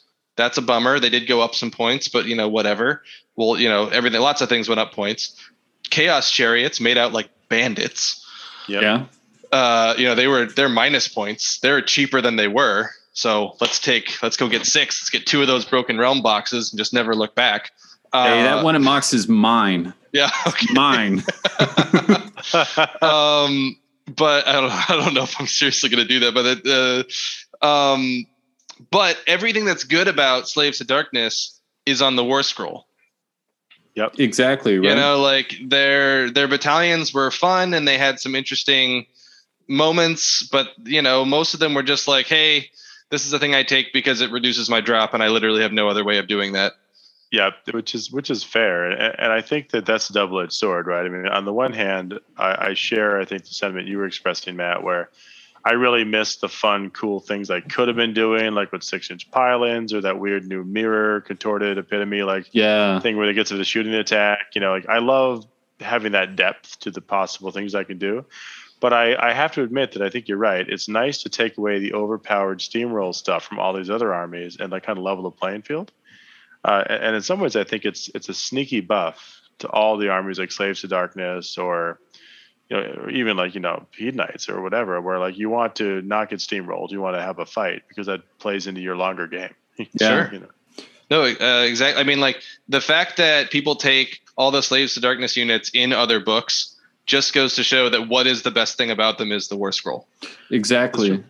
Like I was, I was actually lamenting uh, the the battalion losses mostly because of my all night list, right? Mhm. Like that was the one where it's like, okay, well, because of the rest of the field playing insane battalions, there's no way this night list really has you know a chance right. um, without getting you know All the more extra mortal, wounds, on in the the charge, right? Yeah. and um, like now suddenly you know people are going to be forced to have to use all their rdp uh, for their Mortek guard and they can't just give a free one right Yeah. that stuff adds up and makes the game a little bit more of a, a challenge for players who like to roll a lot of sixes for their rdp brendan I know. Yep, yep. I, I mean, you're right. And and in true Games Workshop fashion, I'm sure we will be adding in new bullshit that seems ridiculous. oh and we'll of be course. back to the old way in six months' time. But yep, yep. But for for this right brief respite, right? It'll be it'll be something else. You, Yeah. you guys had reminded me. Um, if I can steal a second favorite, Mhm. or maybe I'll hate. I'll, I'll retract these words, but current favorite thing is that I think that the garrison rules are going to just mess up the whole game in like a completely amazing yet weird way. Because as far as I could tell, they kind of made it so like a lot of pieces of terrain, which you don't normally just kind of gloss over, are going to become garrisons of like small, medium, or large size. Mhm. And being in the garrison is straight up awesome because you get plus one to your save and you get you know minus one to be hit, and you can you know project from the piece of terrain. But it's also super risky because like any monster could just knock it into rubble. yeah So And- I think that's and if- huge. and if you're surrounded, if you surround the piece of terrain, especially if it's a small one, when they knock it into rubble, Just die. I know they just die. i know i love it i enjoy it so much with ko boats it makes my day yep. so I mean, it'll depend on how many pieces of terrain actually become garrisonable. Yep. Yep. Uh, but it does seem really exciting. I agree. I was thinking of like There you was- know you the the KO stuff. guys were I I need to reread the garrison rules very specifically again because the KO people were like losing their minds like oh you can't oh i bet the boat will explode or something no it's not that it's just like it's like the specifically when you get out means that uh, and I'm gonna misquote this so this is not the actual answer like when you get out is at the end of the movement phase now which means you can't get out and then move the boat Oh yeah, that might be or right. something It's- or something like that right Hmm. like i don't know uh, but maybe that means you can move the boat and then get out which would be dope yeah that you would know that would be very interesting and also really good for yeah i mean that would make up for one of those battalions that we lost yeah That's true. I'm wondering if it's gonna potentially turn the game into some sort of like rock paper scissors because uh, I might have been misreading this when I was looking at it, but it seemed like they were pushing pretty heavily in the rule book. They're like, "Yep, terrains of this size and this size and this size are garrisonable by this many models. Don't worry about it. Is it tombstones and an old tree, or is it an actual fort? you know, whatever. It's garrisonable. oh if that's Hang on, right, i'm scrolling through right now Yeah. Because you guys can see where I'm going to this. Imagine like most boards have a couple of these. It's going to be such a pivotal advantage to be able to stick your guys in there and like really bunker them down, especially if they have any kind of range to them. But if you have the counter, the proverbial scissors to that paper, you just knock it down and kill half of them. yeah You know, with any old monster. uh, it looks like any any building or any terrain feature that is like a four walled structure right so not Oh. like a ruin that we might have but if it's like it says yeah so defensible terrain features are structures that it's possible for the entire unit to enter and defend such as intact buildings or fortifications like towers or bastions Okay, so a little bit less extreme than maybe I was reading it.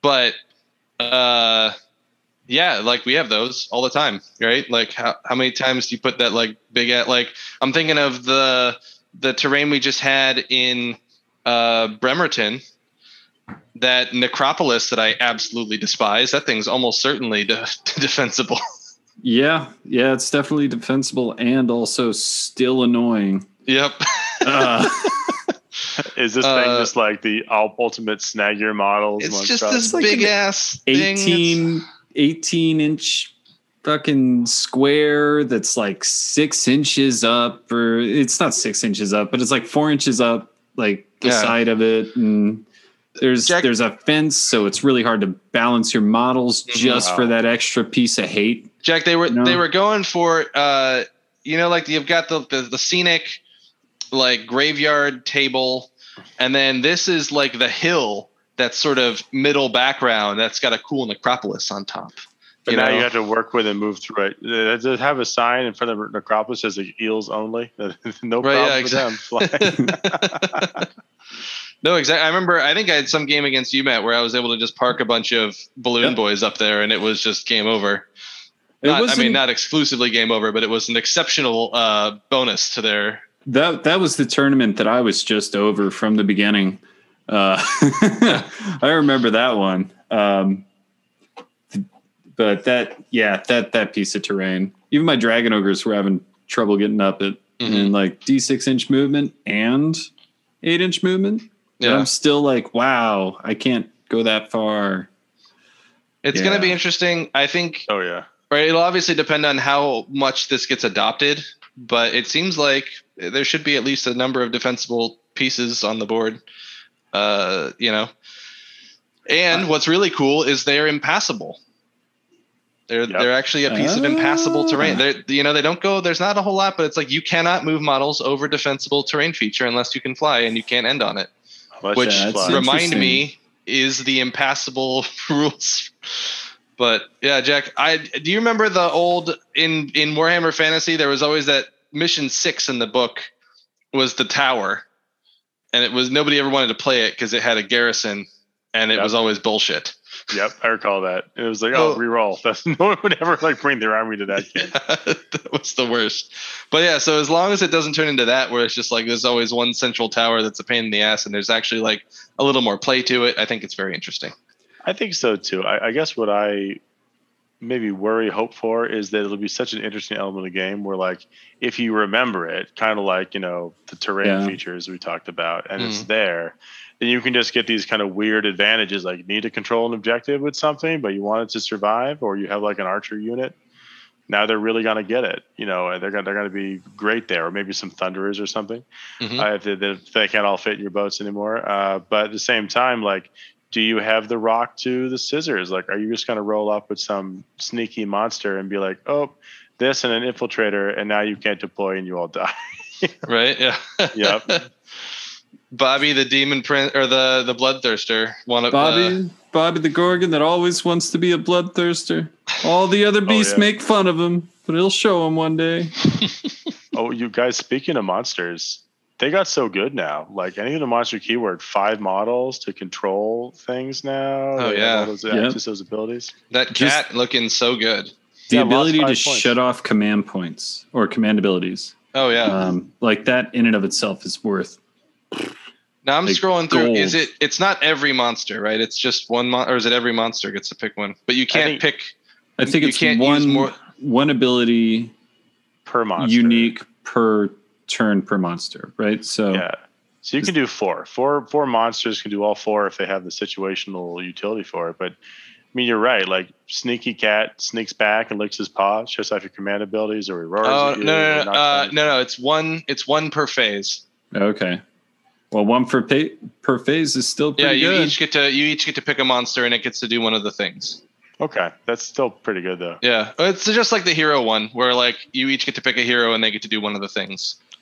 I'm I'm tentatively looking forward to seeing um, you know how this evolves. I think uh, you know AOS one of the one of the bigger draws for me to it was like the game's very was very clear cut while also being extremely vague through a lot of rules. Like you knew that when you showed up to a table, you know you had a very coming from 40k a very limited amount of rules in comparison Mhm. um, and so the possibilities were more left to you to figure out how you wanted to win and i think um, if the new edition can continue that stride where like the otis is you as a player Mhm.